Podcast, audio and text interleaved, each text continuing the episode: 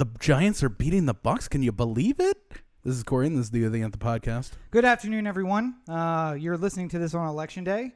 Good for celebrating an election. If you're listening to this any day after that, good luck in the Civil War. This is episode 343 of the O the Anthem podcast, coming to you from the hashtag OTA LA Studios, high above the 110 freeway in downtown what was formerly known as Los Angeles, California. Thank you for joining us. Yes, thank you for listening on your podcatcher of choice. The easiest way, anchor.fm/OTheAnthem, gives you direct links to all the podcatchers and would you listen to us on, and the easiest way to find us. Absolutely. I am realizing as we sit here, I forgot to load the videos.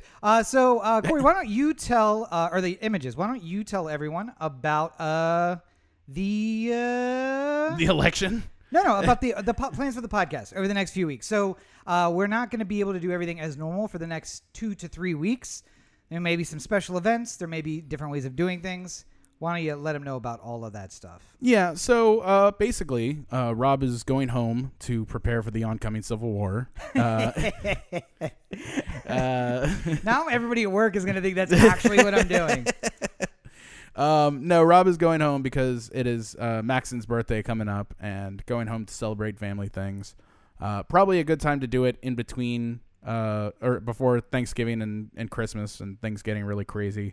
But yeah, he's going to be gone. So next week we will do a virtual episode like we have before while he quarantines and gets tested and the whole nine. Corey, why would I have to quarantine? It's not like I'm... It's not like we're in the middle of a pandemic of some sort. Yeah. Listen, I'm not going out to a bar, all right? I'm taking a plane across the country, that's all. Hopefully you'll be safe and sound, and when you get back, you'll have a clean test, and we can resume here. I didn't realize that being on the podcast was going to be so much like doing pornography. As soon as I get that clean test, I can get back into it. Well, in the meantime, you can do it virtually. So. It's just like pornography. But yeah, we will for sure sort of have a bonus episode whenever the election is officially done. We will have... there might be a chance that this thing is called today as you're listening to the podcast. If that is the case, then we'll see if we can get on real quick. But like, basically look for that whenever everything is finalized. And in the meantime, we'll do virtual episodes until... testing has resumed. You know, you're doing everything that CNN keeps telling us not to do, Corey. Like making people think that they're listening on Facebook. It's getting that echo, and there's two things. No, making people think that the election might be settled tomorrow. I mean, the honest truth is that the election is not going to be. The likelihood of it being settled tomorrow is slim to none, basically. Right. I mean, like I think what we'll know is we'll know what the election day vote looks like. If the election day vote goes overwhelmingly for Biden, I feel like it's more likely that we're looking at like a huge colossal victory in the Electoral College. So it's one of those. There's so much up in the air. We don't know. So we'll know. We'll find out eventually, and then we'll do a live show for that one to talk about all the whatever's going on at that point. Yeah, and I was gonna say so. Many moons from now. Basically, we'll be remote for next episode for sure because I'll be coming back in on Monday afternoon. Right. And then for those of you who are running out to get your COVID test today because of those Halloween parties, pointless because you gotta wait basically 5 to 7 days. I'm gonna go on Saturday, which will be 5 days from travel, and then I'll probably go again on Monday or Tuesday just to get the final yes. And we've been doing really good on our testing. Like I think we got the last test we got it back 2 days. So yeah. I'm assuming I'm going to a walk-up clinic for the same company that does the Dodger Stadium one. That we'll get it back in about 2 days. I'm also doing one before I go because I'm a responsible adult, and I don't understand why everyone's questioning why are you getting a test before you go? Yeah. Because I'm about to go see my family. And if I show up in Maryland on Friday for my overnight flight on Thursday, and on my drive in, the phone goes off and is like, hey, you've tested positive. I'm going to immediately drive and check into a hotel and stay there, one close to the hospital, and stay there and see how things progress over the next day or two. And then for the birthday party that I'm going there for, if I feel all right on Sunday when the party is there, like asymptomatic, I will strap on my Gas mask. So I also bought a gas mask. I bought a PM 100 filtered gas mask, which is good against organics, gases, chemicals, literally everything. So basically, one of the guys told, like a comment that he made on the mask itself was just basically like, you're not gonna feel, and if like a bomb went off next to you, as long as you didn't die, mm-hmm. you're gonna breathe just fine. It's gonna filter particulates and everything out. And like I. Apparently, this is like one of the best masks that you can get, and I'm getting it to protect me on an airplane, which I felt really nervous about. And I mean, Corey, we've talked about doing a drive home for Christmas, but like it's a long drive, and somebody could come up sick during the drive. What do you do? Yeah, that was my concern, is that like you're home, and then everything feels fine, and then you get sick, and then you're in Muncie, Indiana, yeah, and like you feel like you need to go to the hospital. And then, well, and if it was me, it would be fine because they would just leave me there and go back. But if it was Rachel, Corey wouldn't leave the bedside, and then I wouldn't leave if you were there. I wouldn't leave them. Now, I would want you to go. Like, I don't want anyone to be trapped in Indiana. I don't even want people who live in Indiana to be trapped in Indiana. But yeah, it's the more I read about airplanes where they're like, "Hey, yeah, we've been worried about transmitting diseases for a lot longer than coronavirus," and if everyone on the flight wears a mask, it's a negligible impact, meaning like can't say zero, but pretty close to zero. Yeah. Now, not everyone's going to wear their mask the entire time. They're going to wait, and when like the stewardess isn't looking, they'll take it off to like, take some breaths. So even in that situation, they're saying it's like a 1% chance because they have HEPA-4 filters on the plane and the air is forcibly recycled and blah, blah, blah. So I don't feel so bad about that. But mask for the airport, literally like Corey's going to drop me off. Mask is going to go on in the car, yeah, and it's going to be as if I'm invading some foreign planet. It's going to stay on the entire time until I get to the rent-a-car counter somewhere and get in the other car, and then after I make a stop at Walmart and grab some antiseptic. Provisions? Well, some like Clorox wipes, really, yeah, to wipe down the car, and I'll go ride down the highway with all the windows down, which sounds a lot better in California than it does in Maryland, actually. Yeah. Then I'll finally take the mask off. All the bleach will melt? Yeah. Or all the bleach will freeze, I mean. But I'll take the mask off just in time for my phone to go off and be like, bad news, you tested positive. All the precautions I took. But see, because I am a normal human being, I will feel good that I protected everyone else on the plane from me, yeah, as well. Because, as a human being, we should feel things for other people and want to protect them. And I don't understand why that is such a hard concept for everyone on my IG who posted stories out at like parties with 300 people and no mask to understand. Yeah. Who didn't wait to see their families. We'll get into that more in the coronavirus section. Yes. But first, we wanted to, this is obviously going up on Election Day. Like I said, there is a small but not necessarily likely chance that we will have something to report tomorrow. But in the, we didn't really want to spend a whole lot of time talking about all the political issues like we normally do because it's kind of irrelevant after the election results come in. So yeah, once the shooting starts, Corey, I mean, really, it's an irrelevant point. So we figured we'd just run through some of the last minute things here and give some thoughts, and then just move on to more fun and games for the rest of the episode. And by that, I mean the pandemic that we're going through. So yes, we're finally here. Thank God, right? I mean, I for all the people who thought that there was going to be trouble throughout these 4 years, I would say that people have waited very patiently for their chance to vote, and I'm proud of people for that. It's been a very contentious almost 4 years at this point, and we're almost at the finish line, hopefully, if everything goes the way it's supposed to go. And you're so hopeful. It's so great to see people so hopeful. I'm just trying not to give into the despair of it all, because I think that's the only, there's either a modicum of hope or utter despair. Yeah, like I just feel like I don't want to go to the despair point until I know for sure I have to be there, like it's absolutely necessary. I'm going to avoid the despair. I mean, to be fair, the despair part will come when Biden becomes president too. Like, yes. It'll be like hope and like, ah, thank God, finally, we got past this. And then I'll just be like, oh, fuck, Joe Biden's president. God damn it. It was all going so well until I realized who I voted for. Well, whatever. Listen, hold your nose and vote, Corey. That's the way democracy works.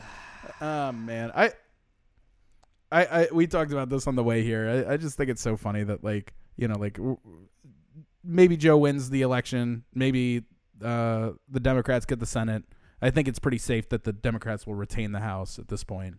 If the Democrats don't retain the House on Election Day, yeah. Let me tell you, there are other problems we got to worry about because I think they're up by like 40 seats right now, and then looking to get probably a bigger majority. Yeah, I mean, like the likelihood. I think 538's projection was that the Democrats will have a 98% chance to win the House again. Yeah, so it's a pretty foregone conclusion. Like everything else is a lot more in flux. Also, so. I'm not sure that Nate Silver saw the Twitter. So in case he sees this, I want to post. Or I want to say, not post. I want to say, Nate, the best thing you can do tomorrow is to just spend the entire day posting tweets of this variety. Well, didn't expect that to happen. We're recalculating the projections, and we'll put something up shortly, and then never reposting it and being like, LOL, who would have thought, ... Just that all day. Yeah. All day, I want people to be losing their minds. I want people to be storming the doors of California polling places when they're in line at 8 p.m. Like, you are going to let me vote. In a state where it probably is pointless to be a Democrat and actually storm a voting place. But let's say Arizona. In Arizona, I want them to be storming the voting places. But I think that the story of this election is 77%. And that number stands for right now, of the people who have early voted this year, they make up 77% of the total vote from 2016. Yeah. There is a likelihood that Donald Trump will in fact save this democracy. And in fact, him being president and then running for re-election may cause the largest turnout in voting history, and that's in real terms because our population grows every year. Yeah, but also the largest turnout by population, by like eligible voters in history. Yeah, so we're gonna withhold judgment. I am not gonna say thank you until I know he's gonna be the one leaving. Yeah, but I hope that the 77% and all the Trump people who've been secretly hiding out, the silent majority, they didn't vote for him the first time, and they can't wait to do it this time. I mean, honestly, like again, today he mentioned the silent majority, and like offhandedly, his people were like saying, well, you know, the silent majority is it's not popular to be a Trump supporter right now. So if a pollster calls, you say you're going to vote for Biden, but when you go in the poll, you actually vote for Trump. Yeah. Or that, you know, you don't put a Trump flag in your car. You don't put a Trump sign in your yard, but you're going to vote for Trump. And you drive around these places, you see a lot of Biden signs. Well, it's cool to be a Biden voter. It's not cool to be a Trump voter, but we're going to get it back. And then I realized Trump didn't get a majority last time. Right. He got a electoral majority, but not a popular majority. So it's not really the silent majority. It's the silent plurality that controls the Electoral College. So, I mean, yeah. I think that there's a higher, you know, if we look at total votes for Trump 2016 to 2020, it will grow. I don't know why, because nothing in the last 4 years makes me feel like he deserves it more. But like, what is the perennial question you're supposed to ask yourself at every election, Corey? Why did I do this to myself again? Well, no.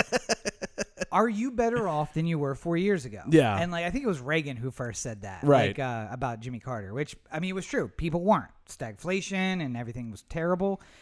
Gas lines, the whole. Oh, yeah. Iran had taken over the embassy. But that became the perennial call. Like, again, in 88 or 84, Reagan was like, are you better off now than you were 4 years ago? And people said, yeah, I am. All right, I'll keep this guy in office. And he won like 49 of the states, I think. Yeah. Everything but the home state of the other guy. Yeah, Mondale. So Mondale, right, yeah. Took Minnesota, and that's it. Yeah, yeah. And I mean, it's harder to do that now, but going into the Obama years, it's impossible to do. Again, I couldn't imagine. If we couldn't get 50 states against Trump, like, And that's, you know, like, for people who are like ardent Trump supporters, like, you know, like I'm not saying this to constantly belittle the man. I'm saying that he is not an ideal candidate. Like, if there was somebody who was going to get a 50-state, like, it's not going to be Marco Rubio. Like, he's going to win some state, like somewhere along the way.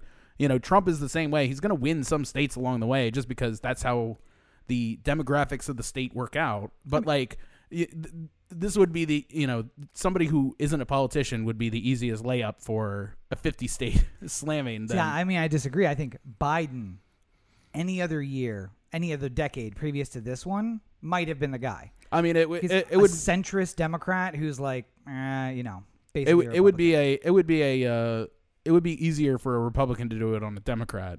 Wayne Gilchrist runs for president. Yeah. And you're like, oh, well, yeah, I like this guy. He's down to earth. I could have a beer with him. And the Democrats are like, yeah, but yeah, what about? And he's like, yeah, abortion. I don't really care. I don't really care about that. It's like, I'm going to keep the economy strong, and you do what you want to do. Yeah. And Wayne was a Republican, though. That's what I'm saying. Yeah. You're probably right that Republicans would never vote for a Democrat, but Democrats would be like, well, you know, like, there's nothing I disagree about with this guy, and then Bernie's running against him, and I definitely don't side with Bernie. So, all right.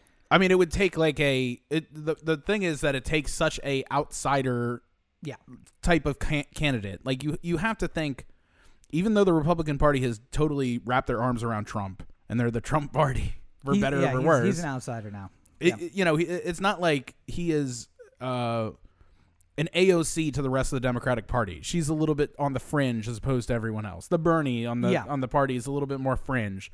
So if you're somewhere in the middle, then you think like, oh, well, maybe it's better to vote for Trump than it is to vote for Bernie, like, because he's so far out there, or AOC because she's so far out there. But if anybody's wondering why everybody lined up behind Biden, it's because everyone on the left is intelligent, and they're like, Bernie, buddy, we love you. This is not the year. We need to go as far right as possible to just make sure. Because, by the way, Bernie would probably be losing in a lot of places right now.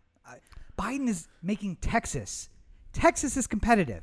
Georgia is competitive. North Carolina, Florida. Like, see, but there's also a part of Bernie which I feel like is a little fire versus fire. Because you get that, like, New York, like, don't take shit kind of attitude with Bernie. Okay, yeah. So, like, I feel like because I really feel like there's a lot of people who vote for Trump because he makes fun of Democrats. And they don't, like, make fun of him back in the same way. Yeah. So, like, there's, like, a strength in that. So he's the strong one who's always putting down the people who are wrong. And they don't have anything to say back to him other than the usual racism, rape, whatever they're going to throw at him. Which his supporters are just totally about, you know, like, oh, that's not happening. It's all lies. It's all fake. But I think the thing that Trump would have wanted is Bernie, because Bernie fires up your base too. Oh yeah, I mean, like, being able to make the Antifa super soldier argument would be a lot easier with Bernie than it would be with Biden, because clearly Biden is not on the left side of the Democratic Party. So. No. And just so it's clear, because Corey made sure to say he wasn't degrading the candidate. I am absolutely degrading Trump, and I don't think he's worthy of the office. I don't think he's worthy either. I was saying, like, I'm not trying to degrade him as, like, I wasn't trying to say that this is going to be an easy 50-state slam that Biden is about to, you know, go on. I didn't want people to think that I'm, like, way ahead of what's happening here. I was just saying, like... Well, although, I mean... much like if the Orioles were playing the Dodgers in the World Series, I would be like, well, you know, if ever there was a time, like, you know, I'd be making all the excuses I could, and I'd be talking about how the Orioles would win this thing, even though they clearly will not. Yeah. Like, it's not me, you know, I'm not disrespecting the opponent by talking about how the Orioles are clearly going to win, because I'm just talking about this from a perspective issue as opposed to a... X's and, you know, if I'm breaking it down the game film, I'm like, clearly these teams are not on the same level. Like, and I mean, you can kind of see that hedging bets that Corey's doing as well on the news. CNN, two different desk people today. One of them said, this is a virtual dead heat. Trump is edging it out. And the other one opened with, like, will Joe Biden hit 400 electoral votes? And I was like... Wait a second. Yeah. What now? And then, like, they went to the board, and then I told you they did the let's show you how many ways this could end up. 269. Yeah. And I was just like, why would you even put that in my head?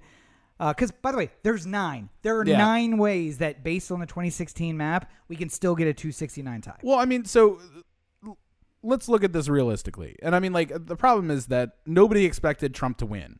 And now, because he had won, people are like, it's going to happen again. Somehow it's going, everything's going to align in such a way that this happens again. In all the swing state polls, as of right now, Biden is ahead. In some of these polls, he's ahead by basically the margin of error. So, yeah, some of them. Right. So, I mean, like, if you're talking about, like, he has, like, a 1-point lead in Texas in, like, one of the polls that I saw, like, which is well within the 3.5-point margin of error. Yeah. So, if Trump were to win by 2 in Texas, then it's not like the poll was wrong. It's just, like, they told you in the range it was going to be. Yeah. He's up in by 10 in North Carolina, I think. Yeah. But the margin of error on the poll is, like, 6%. So, it's greater than the margin of error. If Trump wins by 5%, I'm going to have some questions for North Carolina pollers and be like, how did you miss that much of a swing? Right. If Trump wins by 5,000 votes in one county and that swings the state, you're like, okay, so it was outside the margin of error. You missed it, but you didn't miss it by that much. And I'll tell you, the pollsters in 2016 weren't that far off. No. Like, people want to give, you know, like, pollsters across the board a lot of shit. They want to give 538 a lot of shit. Like, I understand why they said there was a 90% chance that Hillary would win, much like they say there's a 90% chance that Biden would win. I think the one noticeable difference between this election and that election, though, is that people are really serious about state polls now, way more than they were before. Yeah. So people, I haven't heard a lot of people talking about, like, oh, Biden's up by 10 nationally a lot. I hear a lot more people saying, like, we've been doing polling in Michigan. Yeah. We're good in Michigan. We're good in Wisconsin. We're good in Minnesota. We're good in these states. You are not going to be happy about what just happened. Did Gronk score 3 touchdowns? He just scored 1. Oh, well, shit. Are the Bucks back in this game? I think they just scored 2. They've scored twice in this hat. Okay. So, yeah. Hope they both weren't Gronk. Let's hope not. I just saw him dancing, and I'm like, oh, I recognize that. No, but I mean, like, I think that... there was a chance of being caught by surprise in the last poll because people in Michigan didn't necessarily think that Hillary was going to lose, because that was a not reliable Democratic vote, but a semi-reliable Democratic vote. It's a blue wall, Corey. Yeah, I know. Blue wall. So I just imagine that with all the effort that they've put in Michigan and Wisconsin and Minnesota and Pennsylvania and Ohio since the election has started. I mean, like, if you look at Joe Biden this past week, it's just been going back and forth between the Great Lakes states, essentially, you know. And Kamala has been in Arizona and Texas and North Carolina, Georgia, Florida. Obama has basically lived in Florida last week. So. I mean, he was in Georgia earlier this morning, and he was in Florida tonight. You know, there's a lot of move, and Trump's everywhere, literally going to all the same swing states that you know Biden and Kamala are. Funny when you don't have to pay for the gas for the jet. Yeah, it's amazing. Make it all over the place. So. Well, there's also a lot. I bet these campaigns have a lot more money than they anticipated just because of the way the coronavirus is going these days, you know? Well, I think you'd be right about the Democrats. I'm not sure you're right about the Republicans, because apparently Trump or Biden had outraised 2-1 going in. So, I mean, everything's leaning the right way. I don't think that Biden's going to hit 400 electoral votes. I also am hoping that it's not going to end up in a 269-269 tie. Yeah, that would be bad.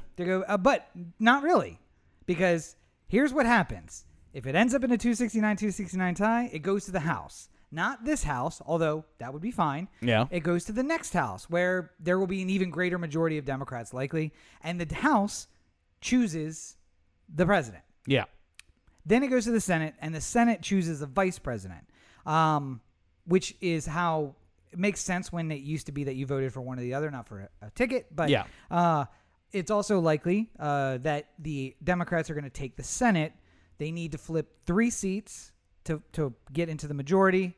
And Jamie Harrison is actually winning in South Carolina right now. Margin of error, but yes. Yes, within the margin of error, but leading. And Mark Kelly... What Trump has done to Martha McSally. A shame. I feel bad for her. Yeah. I feel bad for the Republicans.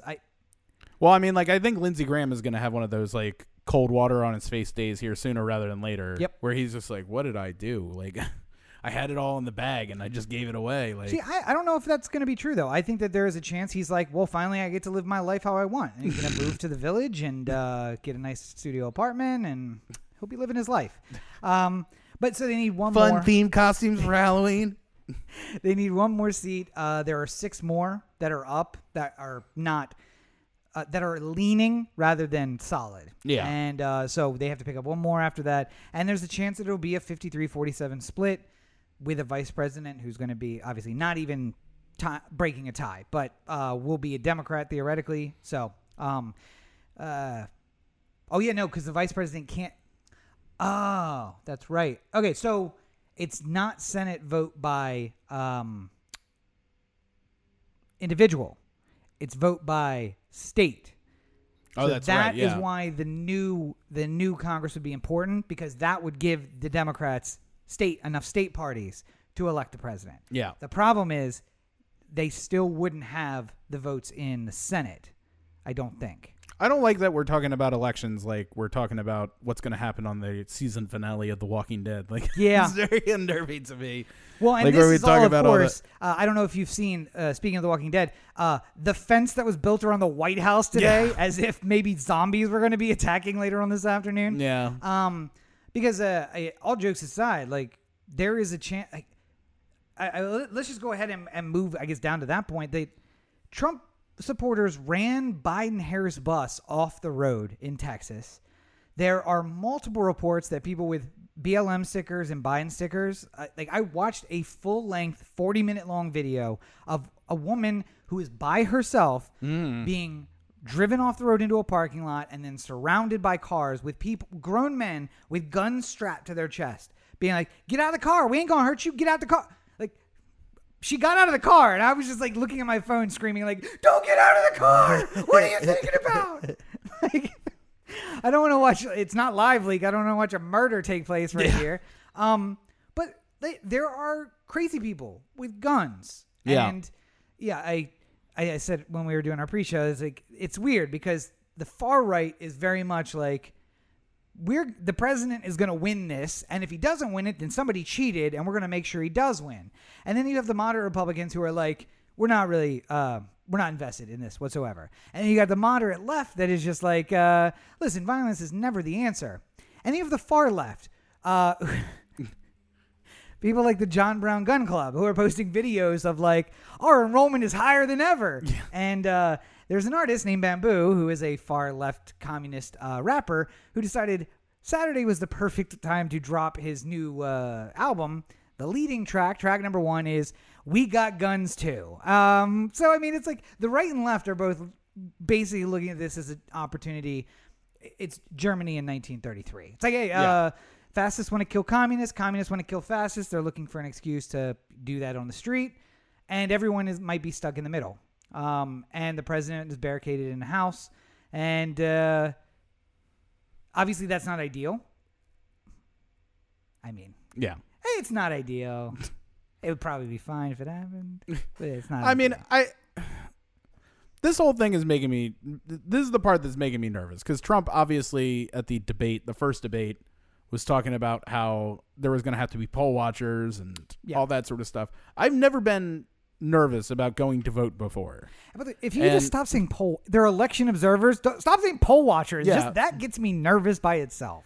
Well, not only that, because I just imagine a lot of people with like fucking like, you know, overalls showing up at like, I want to be a poll watcher. And so it's like, you needed to sign up for this a long time before now. Like, this is not, it's not how you don't show up on election day saying you want to watch people vote. Like, this is.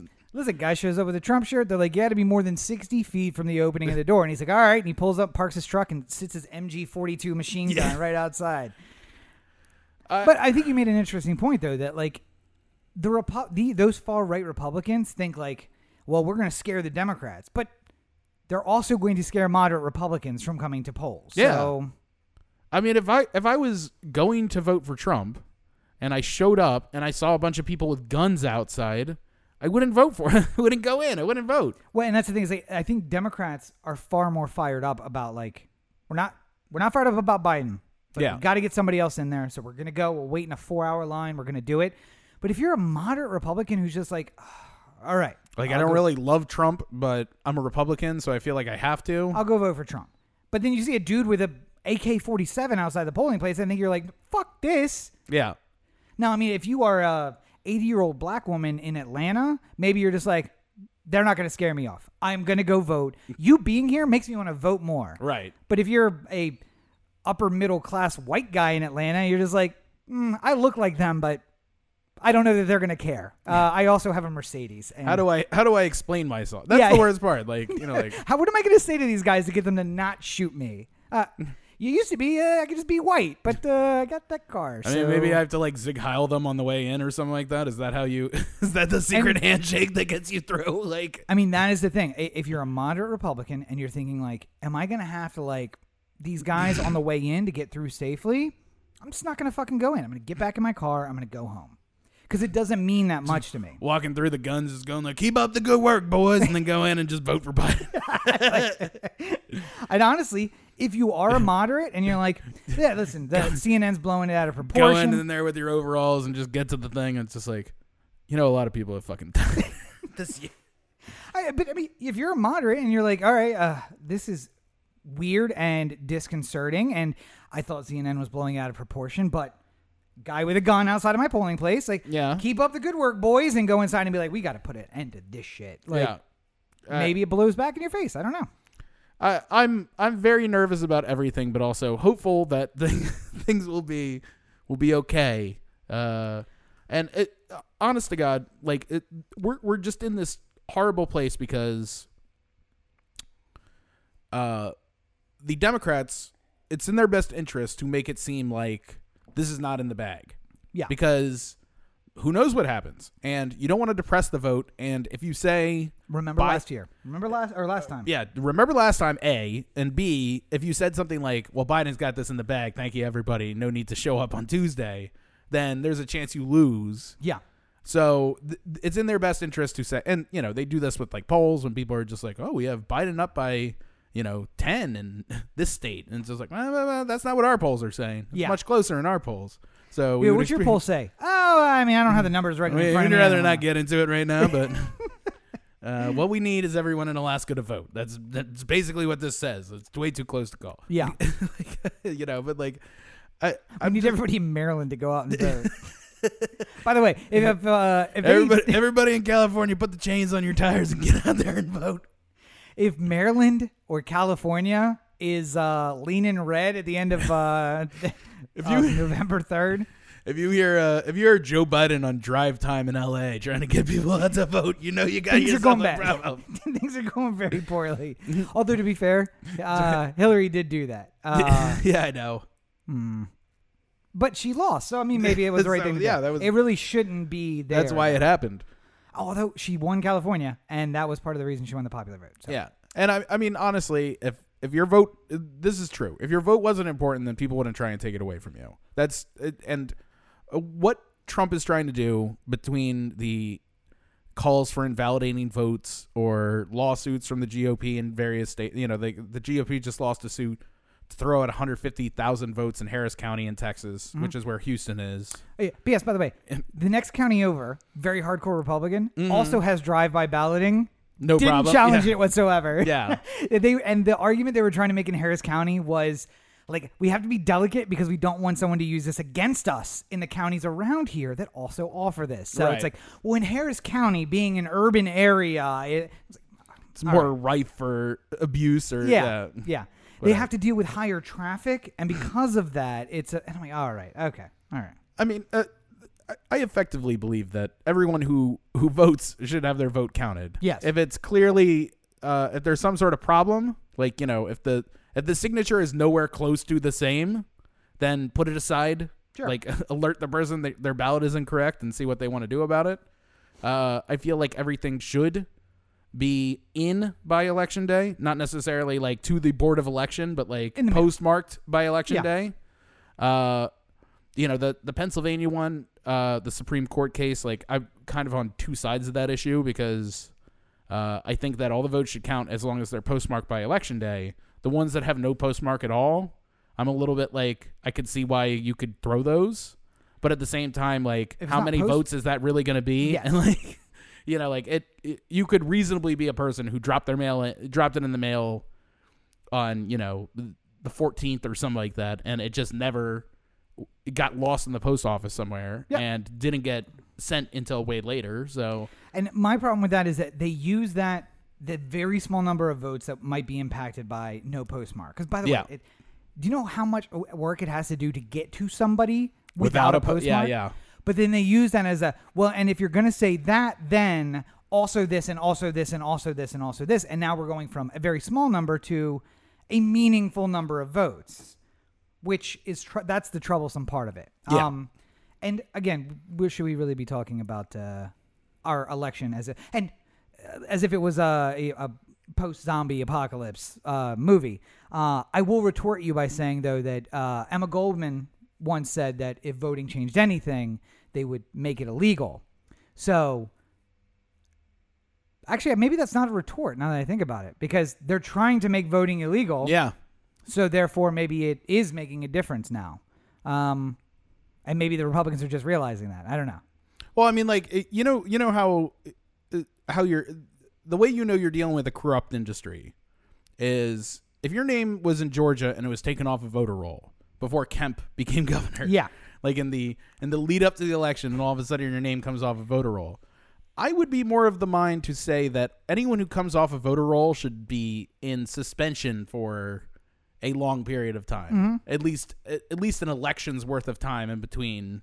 You know, so if you were taken off the voter roll in 2016 before the election, even if you didn't vote in 2016, you shouldn't be completely out of the books until 2020. Yeah. And then if you show up and say, hey, I'm here, I was in a coma for the last 6 years, then they could just be like, oh, cool, flip the switch and you're good to vote again. Yeah. Like, you know, like that would be a way that you would make it seem like, oh, they really care about me being involved in this democratic process. But if it involves, oh, well, you went off the roll, so you got to reapply and it's going to take 6 months and, you know, them's the rules. And like, then it makes it seem like, oh, they don't want me to do this. So I did some episodes about this for Rob Explains. I encourage everybody to check them out. But all of this, by the way, means absolutely nothing, because your vote doesn't really count for the presidency. Mm-hmm. You are electing electors, right, who will then vote for the president. And still, in 12 of the 50 states, 13 if you count the District of Columbia,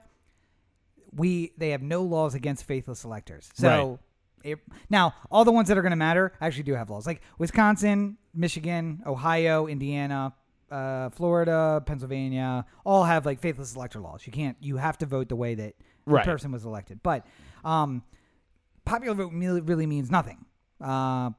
Hillary won the popular vote. Well, national popular vote, no. Yeah, and statewide, though, doesn't necessarily mean anything either, because you're elected by district. So my vote went into District 1 in Maryland, which technically means it's probably worthless, because although Maryland is going to go for Biden, District 1 electors are most certainly going to be Republican. Yeah.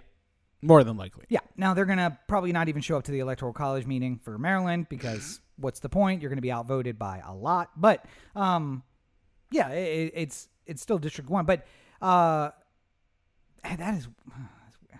Anyway, watch or listen to the things on the Electoral College, because people have this misunderstanding of like, oh, well, I'm voting for the president. Like, no, you're not. You're voting for somebody who's going to vote for the president. And why is that important? And we're just, so everyone knows, we're not a democracy per se. We are a federal republic with democratic election processes. Yeah. So you vote for somebody who votes on your behalf, basically. Yeah. Is the easier way of saying it. Well, so we elect presidents the same way that we make laws. You vote for someone who then votes for the law. Yeah.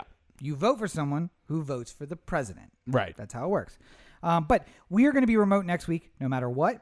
Being that I will be on the eastern shore of Maryland, there is a chance that if I can't get a flight out, if somebody from, I don't know, Dundalk shoots down a plane in a BWI and they shut down the whole airport, or Philadelphia, because apparently Philadelphia is a third world country, according to the president of the United States. That I might be stuck. And if I'm stuck, then rest assured, we'll still have the episode. It'll just be like that guy from Baghdad in the 91 war. You'll be doing it from your phone. I just hide under a table with my phone. Can we get like effects on OBS to make it seem like it's cut? The feed's cutting out. 100%. Yeah, it'll just be like staticky, and actually we can actually turn it down too, so it won't be 720p. It'll be 360p. Here's what I would like you to do. I would like you to go to a pet store of some kind and get a hamster and a wheel, and then put it in the background of the shot. And just like anytime the hamster slows down, we'll just like cut down the resolution. like, oh, I'm sorry, Sparky's getting a little tired. Internet might go down. Well, I mean, I could just use the actual hamster that they use at their house to power the internet. I mean, like, it's not going to be in the background of the shop, but you know. I guess you could move to where that part of the house. Yeah, I could do that. Yeah, absolutely. And I guess if we get the cow that's like, you know, circling to power the house. Yeah. That might be part of an interesting shot, too. So, yeah, I live in the country, guys. Who would have thought that? But so don't stress tomorrow, or don't stress today as you're listening to this. Unless, again, you see that, like, Maryland has gone for Trump. Yeah. Maryland, New York, California, all calling in the Trump column. We got problems. Time to worry. Yeah, we got problems. Time to worry. Otherwise, it's probably going to be fine. Yeah. I'm hopeful. Well, I was going to say. The election's going to be fine because we're also possibly all going to die from coronavirus, unfortunately. Terrified about the day of TV ahead of me, but I'm hopeful. Yeah. The eventual reaction. Just like it doesn't get, like they're going to be distracted by the election for a couple of days and then right back to 100,000 cases a day of coronavirus. So that's super awesome. One of them, including, by the way, is Marlon Humphreys of the Ravens, who announced today on Twitter, I got the wrong... It's just how he told everyone. Oh, I'm looking for the tweet. I don't think it's saved. Oh well. Alex. Oh well. Okay. Well, we don't have it. But yeah. Yeah. By the way, best announcement ever of how you got corona. Yeah, I got the Rona. I'm waiting to get healthy in a couple of days. Thanks, buddy. Really makes me feel better after the loss. We don't have Marlon Humphreys now too. So hopefully he can recover quickly and the effects are not long term or thoughts and prayers. Yeah. Thoughts and prayers. That's how it works, right? That's how you make things better. But yes, 100,000 cases over the weekend, 99,371 on Saturday, I think it was. Yep. Which, by the way, just in case you were trying to keep track at home, is more than the entire country of Japan has had during the entirety of the pandemic. And just so that people aren't confused. Total cases. They've had 99,000 cases. That was a single day entirety of the thing. Single day in America equal to all of Japan for the entire time. Yeah. And yes, Japan is a smaller country than America, and it's a little bit different, blah, blah, blah, blah, blah. But still, that's a pretty big discrepancy. A lot of cases. Just as a thing. And a constant reminder, it doesn't have to be this bad. We could certainly do better about this whole thing. Like, it doesn't... We could have done more to keep... people from dying, and we can still do more, including wear your mask, stay away from people. Corey, limit your exposure inside to people who are not within your household. Like it's spooky season, and I will be damned if I don't go out to a bar or party. I did not order this outfit on Amazon 3 days ago, then complain that it was 1 day late from the 1 day shipping to not wear it out somewhere. Yeah. It makes me... Sometimes I wonder when people make decisions like that, if they think about, like, where this could eventually lead. Like, I'm in California, right? My family's in Maryland. Mm-hmm. If I get sick and I go to the ICU, because I had to go to Tequila for their Halloween party, right? Yeah, sure. Because Hollywood Boulevard... at a bar seems like the greatest place to go on Halloween night. Yeah, Rona season. Hollywood there is no coronavirus. It's people walking around with no masks. The bars are fully open. It's like, hey, we have a sunroof and we just took this glass out, so we're technically an outside bar now. Come on in. I think sometimes about like how worth it is it to do something potentially dangerous if like. I would end up in an ICU and maybe die alone without anyone near me. Mm-hmm. Like that upsets me. or getting somebody sick. That really upsets me too. Like, I'm more worried about that than the dying alone part. Would be like somebody coming over and whispering and being like, "Good news. It looks like little Timmy who got sick because you went to the post office that day. Yeah. Looks like he might pull through." Good. Tell my family to stay out.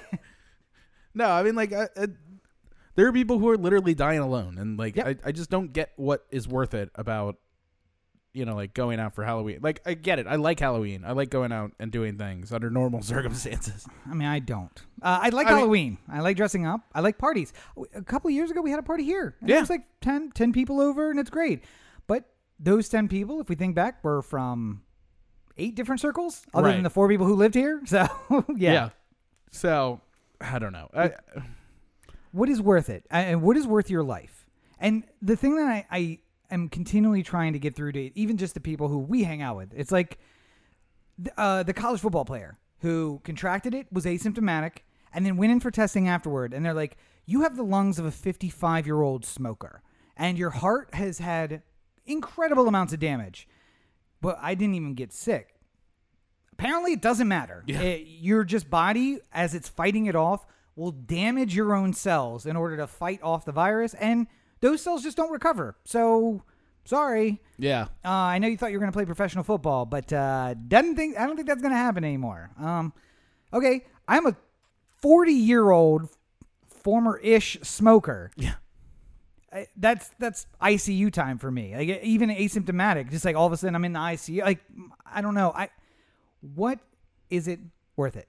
Yeah. I don't know.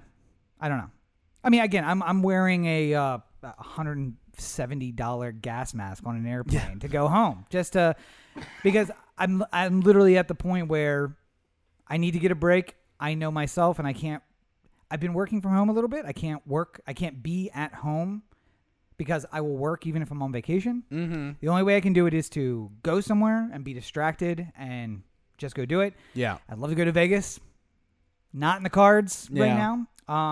And I know we're probably going to miss the family for Thanksgiving. And if things keep going this way, honestly, I probably won't go home for Christmas because it's just not worth it to me. I mean, I can't see a safe way of doing it. That's the worst part. Like, if there was a safe way to do it, then I would do almost anything to sort of have, like, some family time and stuff like that, but it just doesn't make sense. And furthermore, like, you know, for me and Rachel, it's a little bit different because it's like whenever the Pope comes to visit your town. Yeah. Like, there's a procession of people who come whenever we go home. And, you know, like, it would suck to, like, say, like, oh, I can't see anybody because I'm only going to be home, you know, I'm going to be home for the first time all year, but I'm not going to be able to see anybody because I can't really go and hang out with you guys. And I mean, that's the thing is that, like, we could all go to a park and be separate, but then, like, how much fun is that really going to be? In, like, December. Yeah. In Maryland. I remember 2 years ago, we went to that bar on, in O'Donnell. Yeah. And it was like -5 out in front of the bar. And it's just like, that would be what it was. We would just be outside freezing. And that's, I would want to go home and see my family, but then at the same time, it's like you really cannot do anything else with anyone else, but we're going to a state where people aren't really thinking that. And that's the other problem. Like, my parents, for as conservative as they are, literally have shut themselves in. Yeah. And my sister goes to the house. She goes grocery shopping for them, apparently. And, like, that's the only contact they have. Which my dad has spent the last 60 years of his life basically, like, being a preacher and a pastor. I can't imagine what he is going through. Yeah. But, like, then for me to introduce myself into that, and I'm going to be hearing from people like, oh, no, man, we're like, oh, well, Doc's is outside. They have the whole outside bar area, and, like, the tables are 10 feet apart, so it's totally fine. It's like, yeah, you and I, not in the same circle, bro. Yeah. I don't know where you've been. Like, I can't go out and see. But I also know I'm dumb. And at some point, my mom will guilt trip me and say, you should go out with your friends. And then I'm flying back 6 weeks from now for a couple of funerals for my wanting to go out for one night. And that's worst case, but it's possible. The part that really upsets me about this whole thing is that we could have definitely done more to not be in this situation now. Like, hopefully, like, if you're living in South Korea, again, not the same thing as the United States, but still a shockingly low amount of cases that have been reported, and closer to the epicenter of where this whole thing started. Like, maybe. Well, yeah. Maybe. We'll see. We'll see what Trump has to say about all that. Well, no. Apparently, there was... All right, so I'm writing a QAnon parody. So look for that in a while. But parody or a manifesto on 8chan? No, it's a parody. It's to the tune of Truth Hurts by Lizzo. And anyway, so I went in to like look it for some lingo that they're using on QAnon or conspiracy forums. And one of the things that I saw on there is that, not QAnon because it's not in their ballpark, but that there was actually possibly someone sick in the U.S. with coronavirus in November who then traveled to China and may have actually caused an outbreak in rural China, which then spread further. Yeah. So it may be like the Spanish flu, which, by the way, we call it the Spanish flu. It actually started in Kansas in the United States, traveled to Spain where it spread among soldiers, and then went back across all the world. And we called it Spanish flu because that's where it started, but it wasn't really from Spain. It was from the U.S. So it may be that the United States is actually the source of the coronavirus. So that'll be fun. Yeah. To do some epidemiology in a few years. Hopefully not. Let's hope not. Because then the whole... China's going to pay thing is going to be very interesting. Yeah. But it turns out it was us the whole time. Yeah, I another reason to hope that that Joe Biden gets elected, because I imagine there's going to be a lot of like, listen, I'm not saying I'm sorry. I'm not saying we're sorry, but you know we're sorry. That guy does not speak for the rest of us. So about that whole trade war, can we just call that whole thing off? Or Deng Xiaoping seems like what's his name? Deng Xiaoping was definitely early 90s. I don't know who I'm thinking of. The current premier of China. Oh, Xi? Yes. Yeah. Seems like a reasonable guy. Xi Jinping. Xi Jinping, that's right. And I feel like if Joe Biden gets in, he can get him to like, listen, that guy doesn't speak for us. Can we just back away from this whole trade war thing and just settle it all out? Yeah, I feel like he would come to the table on that. Yeah. Like, yeah, listen, let's go back to most favored nation status for 3 years and we'll reinstitute the tariffs pre-Trump. Deal. All right. Sure. Let's do that for a while. I talked about it on Rob Explains about Halloween being the celebrated worldwide as kind of the darkest days. It's the new year for a lot of ancient cultures. Yeah. And I feel like we are really getting that now. The spookier time wasn't Halloween. It's the Sunday and Monday before Election Day. Yeah. So when COVID numbers hit 1,000 essentially, just lower testing, and people are dying, and hospitals are going to fill up in a week, and there's an election, and we are all... Oh, hey, by the way, it got dark at like 4:45 today. Yeah. Can we just put an end to this whole daylight savings thing? Like, it's killing me. The extra sleep was nice, though. But yeah, we are. I know we're already looking at running long, but there was a couple of other stories from the week that I want to make sure we get to. Should we just lightning round through the rest of the stuff here? Yeah, let's do that. So I'll call him friend of the show, DeRay McKesson, who we did an interview of. 2016, 4 years ago now. Yeah, because it was during the election. Oh, when by he was the way, running for mayor. Shout out to everyone. 7 years ago today, Corey and I sat down for the episode 0 of the podcast, the practice podcast. Wow, 7 years. That's one piece of advice I give a lot of podcasters. So anyone who's listening and thinking about doing podcasting themselves, do one practice episode that's for nobody, or just selected people. Like make one and then send it out to people and say like, what do you think? Now, and then apply it to what you will eventually do. Like, yeah. Now, you don't have to do it in November and then wait until April to do episode one. You could go a little quicker, but... We fixed a lot of stuff. And also, I think in that time is when we were talking about we should do YouTube. We should also do YouTube. That's going to be a thing. We should get the video started. And we were doing it on two video cameras at the time. Yeah, and then editing it the two video. Yeah. Oh, my. Anyway, so 7 years from that, 4 years ago, we interviewed DeRay. Probably, no, it was in the springtime, I guess. Anyway, nonetheless. So a unnamed officer in Louisiana, Baton Rouge, Louisiana, sued him because he was injured during a riot. Right. Or during a protest. And he said... During the Alton-Sterling... Yes. Yeah. And he'd said that for some reason, DeRay was directly responsible for causing his injury. And everyone at every level basically denied him relief, except for the trial judge. It's kind of a trial of the Chicago 7 thing, where you know, it was the protest that started because DeRay was there, like his influence started the protest, and therefore this officer wouldn't have been injured if it wasn't for. No, you know, I feel like, doesn't the officer get covered by the police department for that? Like, yeah, he does. So he's just suing to sue, like for punitive damages kind of thing, or because emotional damage is not covered by their current union contract. Gotcha. So, yes. So he was suing for punitive and emotional damages. That was, in fact, by the way, the protest where they DeRay was pushed off the sidewalk, took one step in the street, and then was tackled by an officer like a few steps down the street, and then arrested and spent the night in jail. Talk about emotional damages. Yeah, you'd think, but didn't sue. Weird how that works. But so the case went to Supreme Court.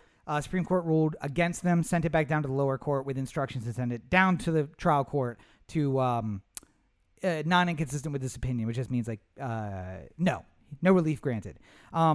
With one dissenting justice, Clarence Thomas, who I think we can start. You said this in the pre-show. I think we can start saying Clarence Thomas has reached OJ and MJ levels, where he's not black. He's Clarence Thomas. Yeah. Somebody on Twitter compared him to Clayton Bigsby. Now, most of you who are listening have no idea who that is, but that's a character from the Dave Chappelle show. Where he was a blind? Yeah. Blind Klansman. Yeah. Yes. He was a blind black guy who thought he was white and joined the Klan. And because it was such a coup, the Klan accepted him and allowed him to go speak places. Well, because he was always in the whites. Hood. Yeah. And he was such a passionate speaker and writer that they kept him in. Let us see your face. You want to see my face? Right. No, Clayton, don't show him your face. So Clarence Thomas has essentially reached that level where it's just like, Alito and Roberts. Always reminds me of like I recently talked to him and he left his wife of 40 years. When I asked why, he said, "Could never be with a woman who was with a black guy." Yes. To put it into acceptable podcast friendly for podcasts. Also because we're not black. Yes. But no, it's though to be fair, the actor who said it wasn't black either, but I'm not. I don't play those games. Oh, no, but that's right, because he was doing the guy who used to be on like PBS. Like the front line, yeah. Yeah, the front line guy, no fear. Listen, he said it. I'm quoting him. I'm going to say it. Like, all right, bro. Well, it seemed, I seem to remember, like, there was, maybe it was somewhere around, the one out here in L.A., Rodney King. Yes, yeah. It was somewhere around Rodney King where, like, news reporters felt like they had to say the whole quote. Like on the news to like, and they'd be like, you know, like strong language ahead, but then the cop apparently said, "Get down," and then would say the word. He'd just be like, "Cronkite, wow." Well, I think there was some, and again, way too old for most of people who are listening, but I think that the point was that someone had called out the news because they said like, when you don't use the language, people don't understand. No, yeah, don't know what you're saying. Yeah. They don't understand how harsh it is for a guy in 4 sentences to say the N-word 19 times. Yeah. Like if you're going to quote him, say it so that people hear it. Because honestly, it makes you uncomfortable. Yeah. I think even racist people would be like, that's a little overkill, man. You use it too much. It doesn't have a meaning anymore. You got to stop. Like, but that's how it is. So Clarence Thomas. Well, it's funny. I was listening to, just on that topic, I was listening to an interview with Ava DuVernay. And she was talking about, like, talking to extras for, like, Selma and stuff like that. And it's just, like, y'all have to, you know, like, so, you know, y'all have to yell the same things at the same time. So you can't pay every single person. If you have an individual line, you have to pay them separately. If they're all chanting at the same time, then it's just extras. Mm-hmm. So she's trying to get them to all say the same thing. And it's just, like, you know, like, all right. And when they come out, make sure you know, scream, like, you know, like, go home, N-word. Yeah. And then, like, the audiences or, like, the extras were just, like, now, do you really want me to say that? Or, like, let's be very clear. I've never said that word before in my life. It's just like, yeah, we're cool here. We're doing art. Like, this is fine. I'm not, no one here will be offended. Everyone understands what you're doing. And it's just like, you know, like extras are like, am I saying N-word or am I saying the N-word? Like, first take. It's like, go home. Nobody says it. She's like, we all waiting to see if everybody else said it. Okay, listen, we gotta say it. It's 1960. You really hate these people. Like, ma'am, you're black and you're sitting right there. And I don't know if I can actually say it. It's a lot. Yeah. But Clarence Thomas, Brittany Pagetti. That's where we started. Yeah, that's right. Brittany Pagetti just said on Twitter, just like, when are y'all gonna realize he doesn't think he's one of us? And you brought up the MJOJ example. It's just like, he thinks that he's risen above everyone else, and well, that's not, he's not like anyone else. And that's not like my opinion or anything like that. That's based off of, I think Lil Wayne specifically had something about this, where somebody was like, well, don't you realize how tough it is for African Americans in this world and how people look up for you? And he's just like, I'm not black. Yeah. You know, like, yes, I'm black, but I'm not like, I'm not black. This has never affected me. Like, you know, like I'm just a normal person who lives my normal everyday life, and race has never played an issue. And it's just like, okay, that could be the case. You could just never have experienced it. He was famous at 14. Right. His entire life has been that. Right. But I mean, like, you know, just because you don't ever experience, you know, like, just because I don't experience assault doesn't mean that it doesn't happen elsewhere, you know, like. So the difference between that, 2 Chainz was arrested in Easton for possession of marijuana. The same night, someone else was arrested for possession of marijuana. And basically, they took him to jail, to the lockup, and then took pictures with him, and he never made it inside his cell, never really got booked, and got released the next morning.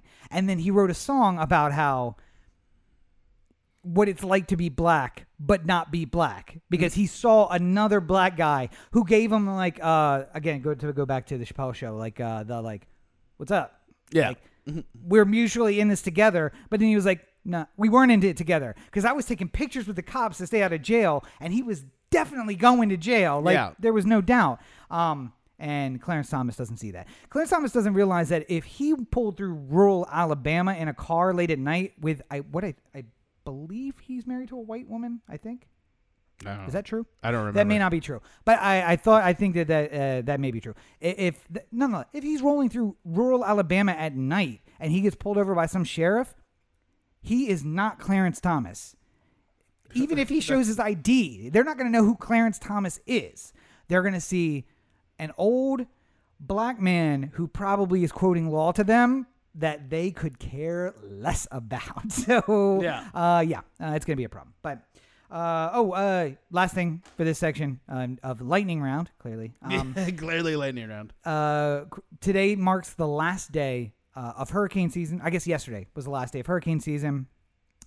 There is still a hurricane moving towards Central America, Hurricane ETA, which is hard to pronounce because I never took Latin because... Oh, that's right. We've worked through all of the names and... All the Greek alphabet. And now we're working into the Latin alphabet.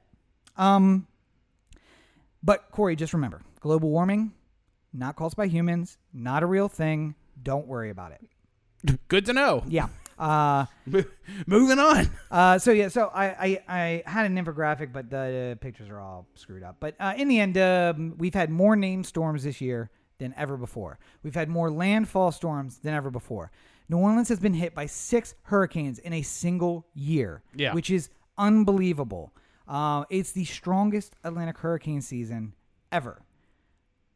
And basically they're saying, like, this is the new normal.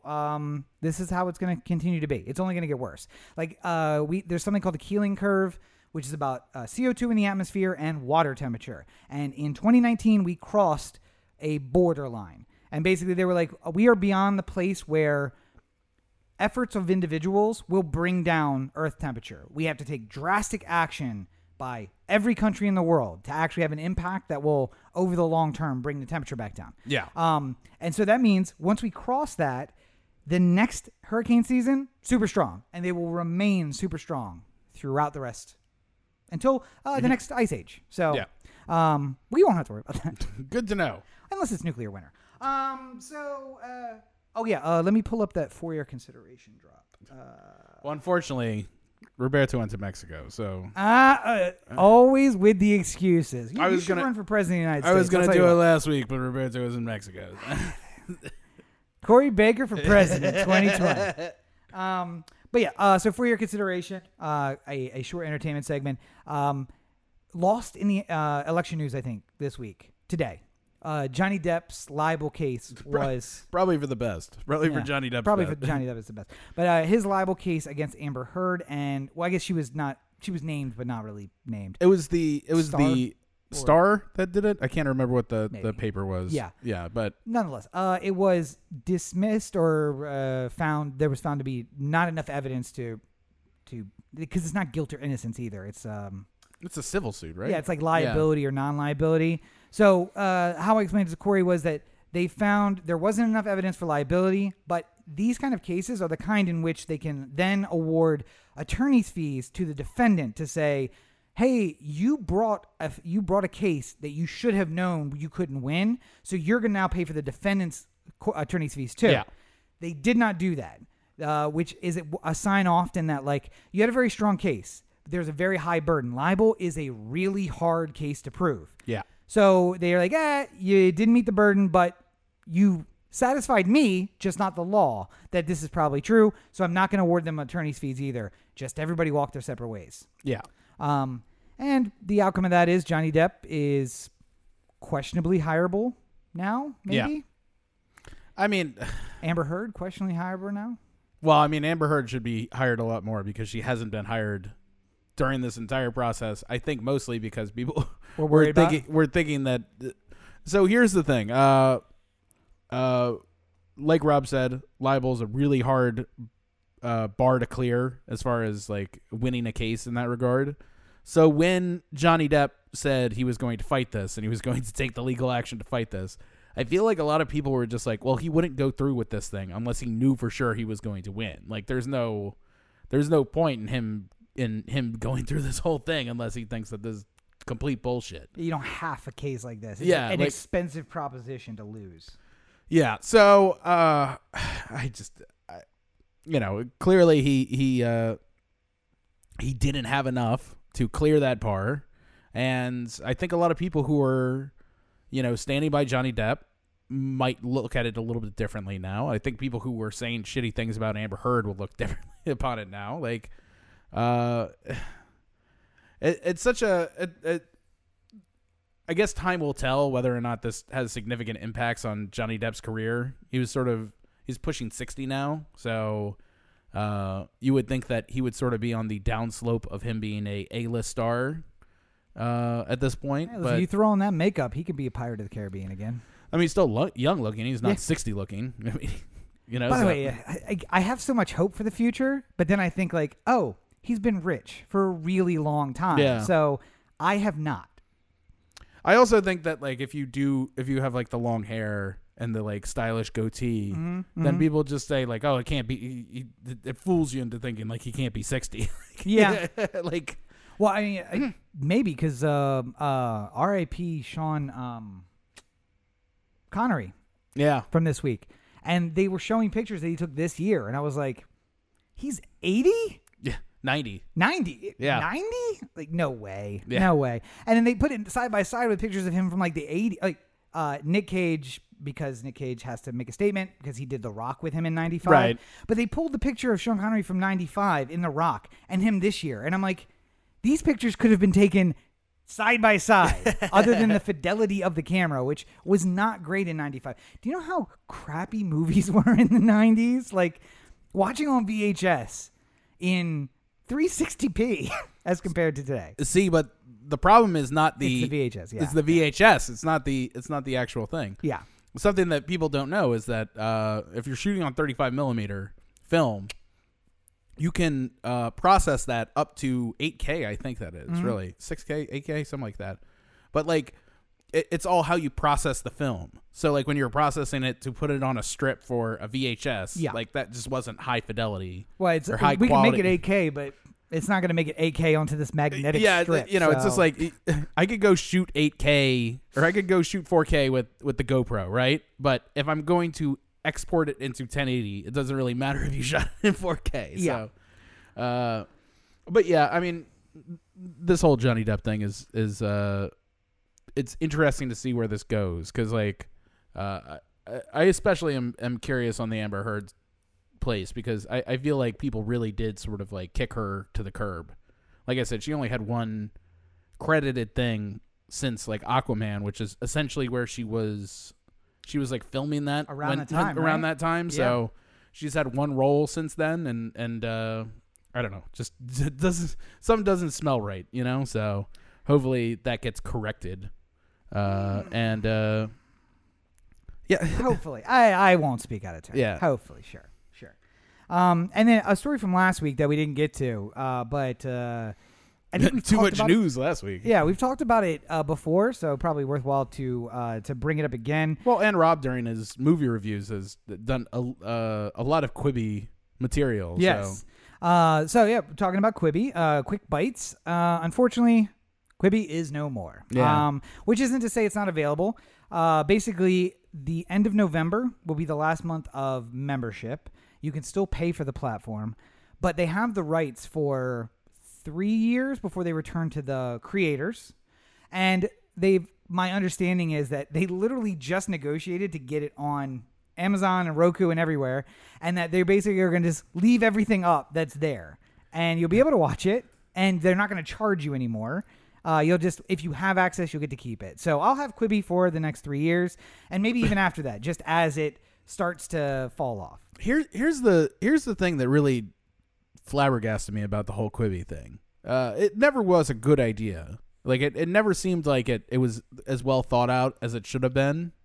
And, you know, there's a lot of Monday morning quarterbacking about what all that went wrong with it. And, you know, that's going to happen on something like this. But I remember waking up in the morning and seeing the tweet, seeing the Quibi is now available on Roku and Amazon and, you know, everything. Like, you can go watch it on your TV now. That was at 9 a.m. Pacific. Yeah. Yes. And I woke up, I saw that tweet. I went like, oh, maybe I'll download Quibi. I literally just went on a little spree of downloading other services. I had gotten HBO Max, so It's just like I downloaded the free thing of Peacock. I was like, I might as well get the thing on Quibi and just take a look around, because I'm gonna watch this on my TV. I'm not gonna watch it on my phone. Like, I just never watch anything on my phone. Like, the only time I ever watch a video longer than, you know, a minute on my phone is if somebody sends me an Instagram and it's just like, you have to see this thing, like, you know.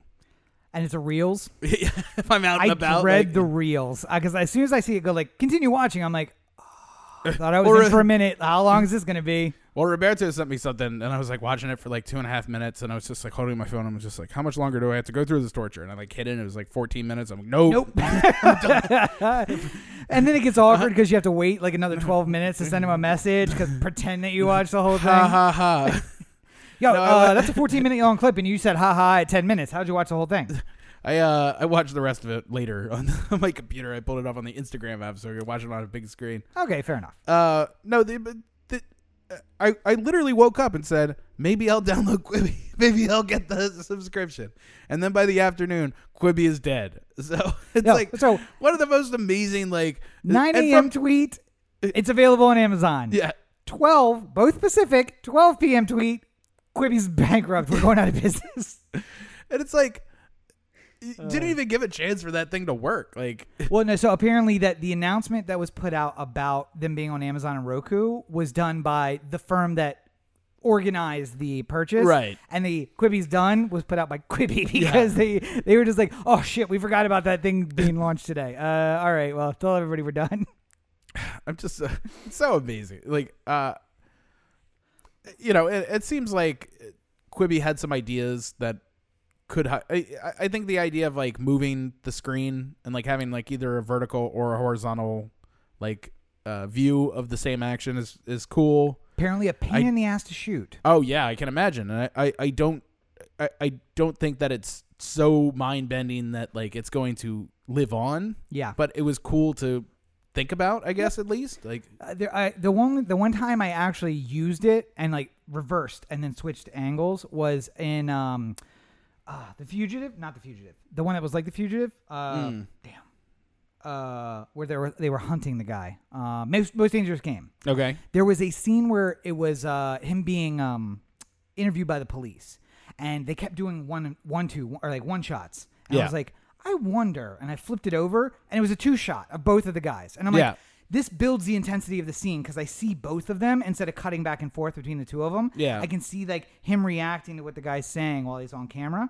I liked it. But you could have just made it a two-shot the whole time. Like, yeah, it's fine. Yeah. But yeah, apparently like, they had this whole Quibi rig, which was like shooting both perspectives at the same time. Yeah, it was like a whole thing. So I can't imagine. I would imagine just like you flip from, you're watching a landscape the whole time and you flip it to portrait and all of a sudden you see the boom mic over there. Like, but so this all comes down to ownership. And a few years ago, we had our show, a flagship show. We had the show about the show. Dirty Shore was on the network. We were talking to three other shows about putting on the network. And I said to Corey, what we need to do is to get our own app. And we can get an app. It'll be super easy. But one of the keys to that is then your show's only available on the app, because you can't push via RSS feed out and also to your app. You essentially have to figure out how to go through the app to an RSS feed, which is way more than I was willing to pay to develop. And the question is ownership of the thing worth more than what you're putting on the thing? And for us, it wasn't. We stayed just having everybody put in their little, like, part of the digital network, and that's how we're going to keep it. And I think that's where Quibi made a mistake. If they had spent that much money building a Quibi YouTube channel and putting high-quality content up on YouTube, they would have been profitable, because people would have bought ads during those shows just like it was TV. And you can keep the 10-minute format, but essentially what they created was a more difficult-to-get YouTube. See, so. But to me, the problem is that there wasn't any talent behind it. I'm not saying that the people who didn't have shows weren't talented, but it seemed to be a lot of, like, bottom-of-the-drawer ideas that were getting pitched to Quibi. Which apparently was what it was. Yeah. There were places that, like, they struck out everywhere in LA, and then they were like, what, Quibi? And everybody was taking things that had gotten rejected everywhere and pitching them there and getting money up front for this. I mean, like, you got to think, like, when Netflix Original started, right? There was one show that wasn't very popular. I can't remember what it was. The first one that they did was not like a huge hit, but the second one was House of Cards. Yep. And they were just like, it almost felt like when the first one wasn't as popular as they hoped it would be, they were just like, all right, fucking literally get me the best showrunner you can get me the best stars you can get. We're making a serious show. Yeah. We're going to win an award. Like, fucking put it up there. Because to Netflix, they had to make the investment and, like, all the the best they could possibly do to make it clear that this was not less than a television experience. Yep. Like, this, watching a movie or a TV show on Netflix is much the same as like watching it on HBO. That's what they want you to think. No commercial. Quibi, like HBO, yeah, no commercial. Quibi never stepped beyond, like, never broke into the landscape with oh, everyone's got to see this show. And it's not even like you could send me a clip. Like, that was their problem. I mean, to me, it seems like the easiest way to do this is to sort of like paywall it, right? So like make it shareable, and then make it so that if I see a show I really like and I know that you're going to like it, I send it to you and you could watch like 3 episodes of it. Yep. On like through the web browser, essentially, you click the link, it just starts playing. Yeah. And then you would, if it was really good, you go, where do I get this? And it's like, what, $4.99 a month? Sure. Yeah. I'll pay $4.99. Oh, I'll watch this show. Yeah. Like, that would be so much easier than, because how does YouTube or Twitch or Twitter or TikTok or any of these other ones get famous? Like, it's not like YouTube is paying a lot of money for high-end creators. No. I mean, they're paying money to creators, but I'm not, they don't have, they didn't give a lot of money to Brad Pitt so he'd start a YouTube channel, like. No. They went with the people who are already making content on their platform. TikTok doesn't need to worry about paying high-powered people, because the people who make content by themselves is what is the show for this whole thing. Oh, yeah, and they drew people in, and now the high-powered content makers are like, I got to get on TikTok. Yeah. They draw you in. But and I think that they, to avoid being compared to YouTube, because it was kind of just a high-end YouTube, they refused to even post clips from the show on YouTube, where I could then go find it on YouTube, send it to you, and show you, like, this is a scene from the show. It was literally like, let me describe this scene to you, and then you have to pay to see any of it, which is not a great business model. Yeah. But I mean, like, you can text me a TikTok. You can see a TikTok, say, Corey needs to see this, and then text it to me. Yep. And then it'll just open, and I'll see it. And that's an easy way to get people engaged in your product. If you can't share it, and all you're able to do is just say, like, oh, by the way, you hear about this app called Quibi? Like, By the way, if I text you the TikTok, because if I said to somebody who wasn't living in LA, like, you know, like, oh, you got to see the show on Quibi, they're gonna be like, what's Quibi? That's the problem. That's part of the problem. Like, the other thing too is I don't know outside of LA how many people even know about this. Just for me, it was like, oh, I saw the thing and I didn't. But for TikTok, if I send you a link on your phone, text it to you, it opens in a web browser, and if you interact with it at all, you try to like it, you try to comment, directly to the sign up screen. Yeah, and it's like, oh, well, yeah, I was motivated enough to leave a comment. Let me just quickly sign up, and then now they got you, and you're in. But here's the thing I stand by. I think that they were negatively impacted by coronavirus because, again, thinking back to me living in Baltimore, D.C., New York, it is the perfect thing for workday. For watch one episode on my commute. At lunch, you catch 2 or 3 episodes. The commute home, I got a last episode. And I don't have to, like Netflix, remember where I was or like come back to it. Yeah. It wraps up. And then, my morning commute the next day, it gives me 40 seconds of review of like what happened in the last 2 episodes. And then I'm into the new one. And I'm like, it's a shortened TV show. But in my 10-minute light rail ride from Camden Yards to University of Baltimore, it would have been perfect for that. And then lunch or time between classes. But I mean, like, you know, the same thing. That's how I feel about YouTube. Like, I have YouTube channels that I watch when I have a lot of time. Like somebody who's going on for 45 minutes about Home Assistant, I'll just like, yeah, sure, I'll watch that now because I'm trying to fall asleep. Yeah. You know, sometimes I want to watch 10 minutes of something. I'm eating lunch. I got to get back to it. I only have 10 minutes while I'm sitting here to eat. I don't want to watch a TV episode because that could be 22 minutes or 44 minutes and I don't want to get caught up in it. So let me watch this 10-minute video on YouTube. That's like how I think about my life. So if I'm thinking about like 10 minutes here or there, you have to convince me that your Quibi content is more impactful for my 10 minutes than the YouTube content that I could be watching instead. And that's where the not sharing thing came in. Because there was a lot of shows I think you would have liked, but without me being able to show you the 40 seconds that you would have really loved, then it doesn't matter. Yeah. And there's a paywall that keeps you from watching any of it. So I think conceptually it'll come back, but I have a feeling that Quibi is going to turn into the Quibi YouTube channel, and then it's going to be subscribe, and they'll paywall the YouTube channel. So I just don't imagine that anyone launches a Quibi again. Like I think it's MoviePass. They killed the idea. It'll never come back again. No, but I'm saying like I think that there's a short video like repository where like it's designed for mobile and you watch it. Mm-hmm. But I imagine it's going to be like YouTube or like TikTok where it's like, we started with the app, it got popular. Now people really love it. And now it creates its own content. Yeah. Like you have to get to like sort of the critical mass by having people like it so much as opposed to trying to force people to like it from the beginning. Yeah. And I mean like that's, you know, a lot of these streaming things are having trouble like figuring out like what their lane is. Like, HBO Max is they have some Max originals, and then you have all the access to the HBO content and like all the other, you know, studio stuff that you get there. But like if you have HBO on your television service, is it worth it to go to HBO Max? Probably not, like, because it's expensive. If you have is Disney Plus like must have streaming service? Not if you don't have kids. If you have kids, yes, absolutely. But you know, like if you're me or Rob, like. Yeah. Well, no, I mean, you have a kid at home, so it's fine. But I mean, like, you might watch The Mandalorian. Yep. Is there any other YouTube or Disney Plus content that's, like, making you, like, I have to go get Disney Plus? Like, no, but that's also part of the times, because if we were on schedule with Marvel movies, eventually I'm going to have it just so I can be like, all right, let's watch Ant-Man and then Ant-Man and the Wasp so I know what's happening in Ant-Man 3. Like, right. I can be up to date on that. And that makes sense. I guess it's just the... I like Peacock's model right now. Yep. I think that's a really good one. There's free. You can get it. You can watch all the Peacock original stuff. So you can watch the stuff that they keep on their show or on their site that's like the exclusive content.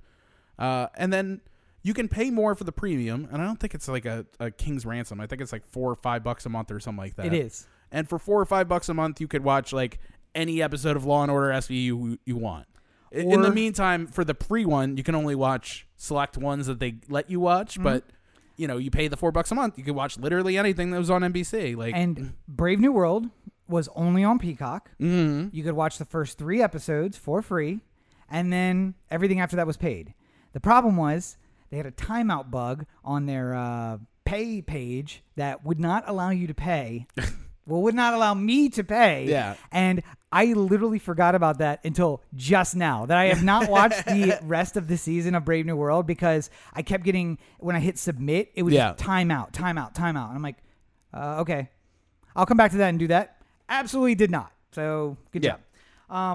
The last bit I just want to mention, because I know Roberto's watching us tonight. So thank you for checking out, Roberto. But we've figured out your secret. And I want to say RIP to the one, maybe two gold toilets that his dad had to sell in order to start the movie studio in Sonora. But apparently Sonora is going to be is going to be the next big place for making movies. And in some irony that I cannot even comprehend at this moment, Corey got the fact that is actually Hollywood, and I missed that. Yeah. Because it's spelled Jolly. Jally. Or J-A, I'm sorry. Yes. So, but of course in Spanish, that is Hollywood. Yeah. So it's Hollywood, but it's in Jalisco. So what we have determined is that Roberto left. 4 days later, this huge studio opened in Jalisco for Hollywood. And what we imagine is that Roberto went home and said, no, I got to go back to the U.S. because, you know, Hollywood is where I need to work. And his dad said, sell off a couple of the gold toilets. We have a new Hollywood. Yes. And so now Roberto is about to be the new hottest thing coming out of Hollywood. Not Hollywood land, but Hollywood Jalisco. So we're never going to see him again. That's the determination. Sad trombone. But honestly, I'm hanging out with more Hispanic people since I've come to L.A., just because there are more Hispanic people in L.A. than there are in, you know, rural Maryland. Or Maryland in general. Like, yeah, or Maryland in general. Yeah.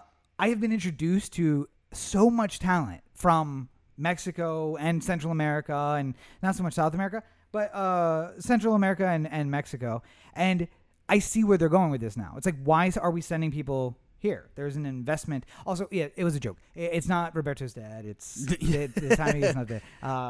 Hopefully, Rob is just taking this time to throw Roberto under the bus. He's not here for me to rib him, so I have to rib him however I can. But yeah, so there's a lot of talent there. And somebody said, why are we going to let someone else profit from this? Let's keep the money here. All it's going to take is a studio. And they may not have looked at this example, but it's the Tyler Perry example. It's like, why am I selling films to someone else? I can make them here, or I mean, why am I having someone else pay for my movies? I can make them here and then sell them or distribute them, and I'll start a whole studio complex where I am. And that's what they're doing in Jalisco. Yeah. Exactly what they did in Atlanta. Let me see who's in charge of this whole thing. Oh, Jeffrey Katzenberg. Roberto, I suggest you not sign that contract. Or actually, that's not. I mean, the one thing I think I could say about Quibi is a lot of writers got paid from Quibi. Yeah. And a lot of new content was put out, and that's great. But also, I think a lot of people got kind of screwed on it too, because even though there was more jobs, there was also like less. Like so. Depending on what type of project you work on, depends on how much money you get paid. Well, that's true. So if you're a writer and you're WGA, you get a certain amount scale for a screenplay, and then that's less money for a television episode, and then it's less money for short form content. And if it's new media, which is what Quibi was considered. No, it wasn't. It wasn't considered new media? They specifically made a contract, a separate agreement with the WGA. And because it's essentially one long-form thing, just cut in two chunks, it wasn't classified as new media. It was classified as... I heard differently, but... Oh, so my understanding, at least, maybe I'm wrong, was because that's what they had to do to contractually also give the rights back after a certain period of time. Gotcha. Because otherwise, the new media thing is about... You're producing something for me, essentially, and it's almost work for hire. That's how they get such a low rate. Yeah. But part of the rights return aspect of it was, maybe it's reversed. Now that I'm saying it out loud, maybe I'll have to look into it. Yeah. Because I think maybe the new media is how you get the rights back. Because it's like, oh, we don't know if this is going to be around, so you can return the rights to people after a certain amount of time. Yeah. Maybe that was it. But I mean, like that. Returning the rights is basically used in lieu of money. Yes. Like, you know, because if I write something for Universal, then they own it forever. Like, I literally, when I finish the screenplay, it says by Corey Baker on it. Then I'm selling it to them, and they are now the author. Yeah. I mean, I'm the author of the screenplay, of which they are the owner of. But, like, you know, like, for legal purposes, you think of Universal as the author of this piece. Yes. Like, and you may get a second or third try at it, but they could eventually just say, all right, so Corey Baker is the story by. Yeah. And we're going to have somebody do a page one rewrite on this. I would still get a screenplay. But, did you get a screenplay? Yeah. No, not if the finished thing was less than 25% of your original screenplay. I think if you're the original writer who brings it in, like, from, if I created a work all on my own and I wrote it and then I brought it in, this is a lot of legal jargon nobody cares about. We really should get into the WGA so we can figure out what these get to the bottom of all this shit. But nonetheless, what I'll say is, though, the reason writers got paid, though, was because they were the ones selling the idea. Yeah. Although we were starting to get into the point where producers were, like, optioning ideas and selling them to Quibi. So it was getting into the exploitive aspect right before it shut down. And the only people who really got screwed were the Wall Street investors who invested in money in Katzenberg's company. Yeah. So... what we did is we reallocated money from Wall Street investors in Silicon Valley into the pockets of writers and actors and some producers, not very many. So I'm not so sad about that. All right. Final topic. Yes. But it requires us to take a little trip on down to the Baltimore corner. Oh, my God. Roberto, we need you back. Where you get the straight dope. Oh, Roberto. He disconnected it from the video from the... Oh, good job. All right, so yeah, so the Baltimore corner, which we don't have a splash for, just like to for your consideration. But yeah, so for the first time in a few weeks, I think we're going back to Baltimore. And for a story we've been covering for 3 years now, maybe? Yeah, nearly the entire time of the podcast. Yeah. Because it was out, it was controversial, and they shut it down. And there was like a year. And they brought it back secretly... And then people found out, so they shut it down. And then they brought it back legally, and it's been running for this year. No, they only brought it back once, and it was legally. Okay. Yeah, the first time, nobody knew about it. And that's what it was, yeah. And like, we've actually been doing this the whole time. Somebody let The Intercept in to, like, write a story about it, going like, isn't good. This is going to be cool, right? We're writing a story about this cool new thing. Huge invasion of privacy. But, yes, so the Baltimore spy plane is now grounded. It has reached the end of its trial run. Wow. And now it's up to the mayor to decide whether or not it stays. Well, listen, I mean, Brandon Scott is a really progressive guy, so I'm...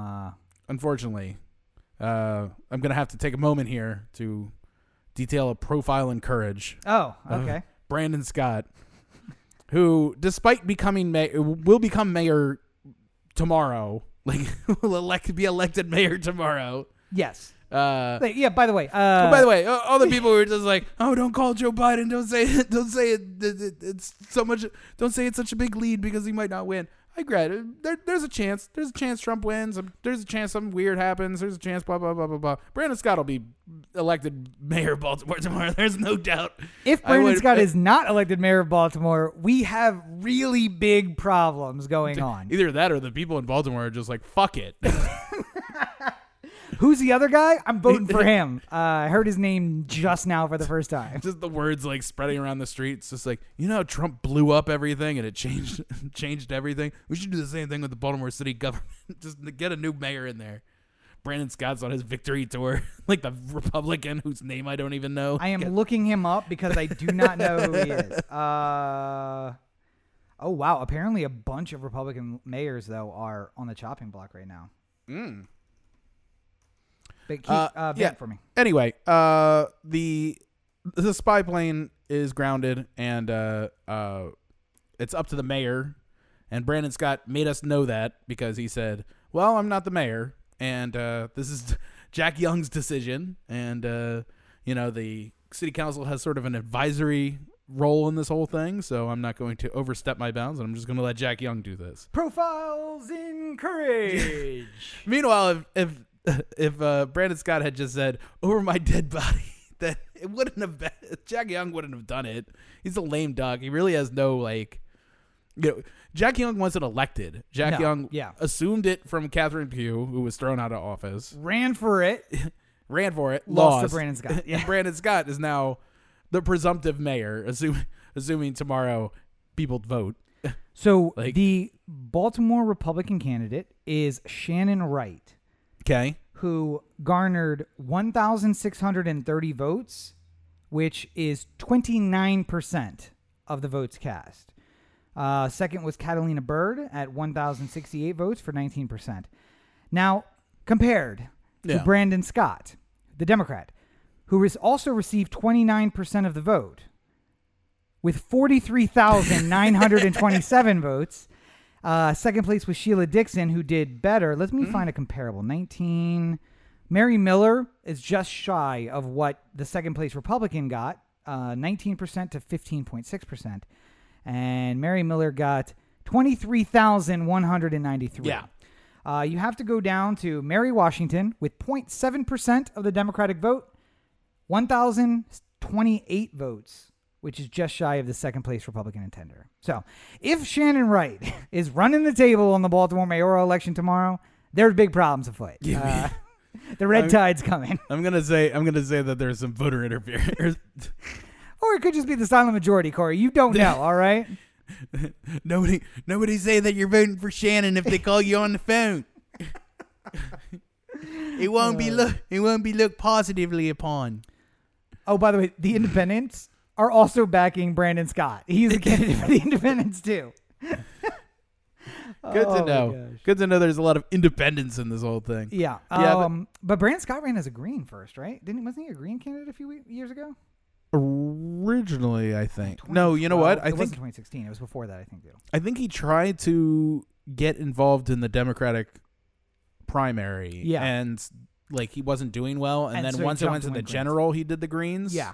I seem to remember that being the case. And he did relatively well for a third party. I mean, better than the Republicans, but not anything compared to Sheila Dixon. Yeah. I don't know. I just can't even believe that Baltimore would consider this. Because, like, if there was any kind of effect that this plane actually had, then they wouldn't stop talking about it. Like, they would be, like, you know, like, well, we saw 15 murders from this thing. So crime hasn't gotten better. It's not like people are less likely to commit crime because it's up there. It only runs during the day where most of our crime does not happen. Yeah. Why are you giving the Baltimore Police Department toys? Like, just today, they agreed to pay $250,000 or $500,000 to the victim of a gun trace task force trial. So, like, this department only costs you money. Like, the money in the how much it costs to run a police department, plus all the toys that they get, plus all the money that you got to pay out in lawsuits based off their actions. I mean, like, maybe if the Baltimore Police Department want this plane so fucking badly, they can find the requisite cuts in their department to be able to afford it. They're only spending $500 million as it is. How about this? I'm going to give you a budget of $250 million, which is half of what you currently have. Mm-hmm. Figure out how to make it work. Yep. See what's important. And then I bet you the spy plane doesn't make it to the top of the list. No. I bet you if you just said to them, hey, we're just going to give you $500,000 in which to operate your department. Same amount as you had last time. Let's do whatever you want with it. We're not going to interfere. Spy plane wouldn't be on the top of the list. They'd spend it on the people. Raises for the brass. Yeah. Like they wouldn't do that. Like, so this whole thing is stupid. The fact that rich moneyed Republicans from out of state are the ones who are trying to get this thing going should not be the sign that this is the future of law enforcement, but rather a grab by somebody who is going to unleash some sort of evil upon us in the future. Or just a money grab on something that doesn't help. Yeah. Like, hey, spend some money on something. It's not really helping. By the way, I just wanted to check real quick. Nowhere is there an image of Shannon Wright that is not local Baltimore news. Wikipedia doesn't have it. 538 didn't have it. Wikipedia doesn't have it. Nowhere has it. Twitter. Just an egg. Right for Maryland has it. Yeah. Baltimore Sun has a different picture than Right for Maryland. And it looks like every other Baltimore news agency just took the picture from the Baltimore Sun. So Yeah, it's if she wins, it's going to be a problem. But yeah, so also everybody who was like talking about like, oh, they permanently grounded the spy plane. This was a planned period of it being grounded for then the consideration of the city. So yeah, because there was going to be the let's see how this works. We're not paying for any of this, so let's see how it works, and it'll end at this time, and then we'll figure it all out. Analyze effectiveness, and then we'll figure out the contract. So it's not. Let me put it this way: your civil rights are not worth the effectiveness of a spy plane. End of story. Like that's. And it's the old Ben Franklin quote: the little bit of security and the little bit of people would give up any liberty for a little security. Don't deserve any of either. Yes, that's exactly what I'm looking for. But also to anyone who thought it was going to be anything other than meet the new boss, same as the old boss, Brandon Scott, Profile and Courage. Yeah, well, thanks for being the change that we needed so desperately in Baltimore, Brandon Scott. I'm glad you're part of the conversation. Now, I have hope that this is one of those. I don't want to spend capital before I'm even mayor, political capital before I'm even mayor, fighting the police on the spy plane, because I'm going to come in hard and fast on them. But I don't think that's what it's going to be. You know what would make somebody my favorite mayor in a long time? Somebody who would pick fights with the police for no good reason. I would love that. I would love it. For no other reason than the police are a fucking easy target in Baltimore. Like, it's not... You could make an argument that, like, your local police department in Duluth is not an awful police department, and it's filled with good, kind citizens who rescue people from trees and stuff like that. Like, yeah, sure, I get it. Not all cops are bad. Yeah, I get it. I see your argument. Baltimore City is long known for being one of the worst and most corrupt police departments I've ever seen, ever. Like, it rivals the Tonton McCoot in terms of the sick, perverted level of justice that is assumed by it. It's a deep poll that's going to make everybody Google. Go ahead, try and spell that one. And also, by the way, as the mayor, and the mayor now who, well, the current mayor and the incoming mayor who came from the council, which means the council is essentially just going to rubber stamp anything you ask for. Yeah, yeah. You're the teacher from Breakfast Club. You talk shit to the cops. They talk shit back to you, and you're like, all right, great. We're going to take $1 million from your budget. We're going to keep playing. Make it $2 million. Mess with the bull, you get the horns. Mess with the bull, you get the horns, son. Huh? More? $3 million. I can do this all day. $4 million. Like, what are they going to do? Like, oh, we're going to go complain to the union. No, your budget's set yearly, and the mayor sets the budget, approved by the council. It's amazing. Like, Garcetti could have done this at some point. He tried to and fucked it up, but I mean, like... If Garcetti had just held a press conference and said, hey, we're cutting the LAPD police budget in half because fuck this shit, then you know how much money he would have raised in a day? All the people who were just like, oh, Garcetti gets us. He finally understands. He's not being a little fucking speed bump on the way to what eventually is going to happen anyway. Like, and when he negotiates it down to a 30% down, and we're actually going to use the number that we were projecting to give you this year, not the current budget anyway.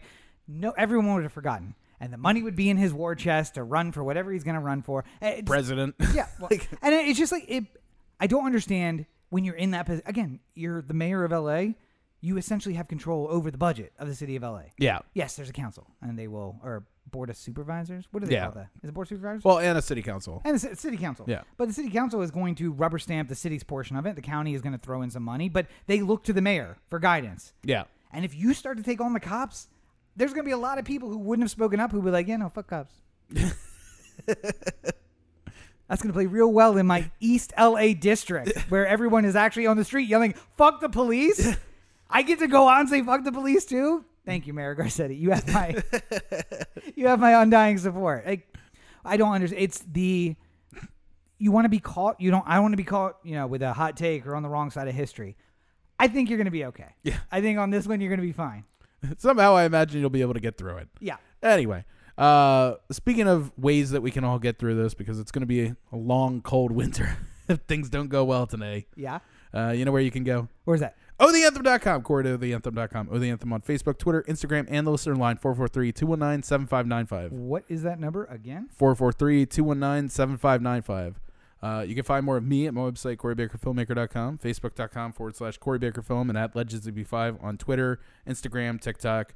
I am working on a a lot of different things for the YouTube channel. So go check that out. There's the Trial of the Chicago 7, which has been posted. Mm-hmm. There's the review for Borat, which is forthcoming.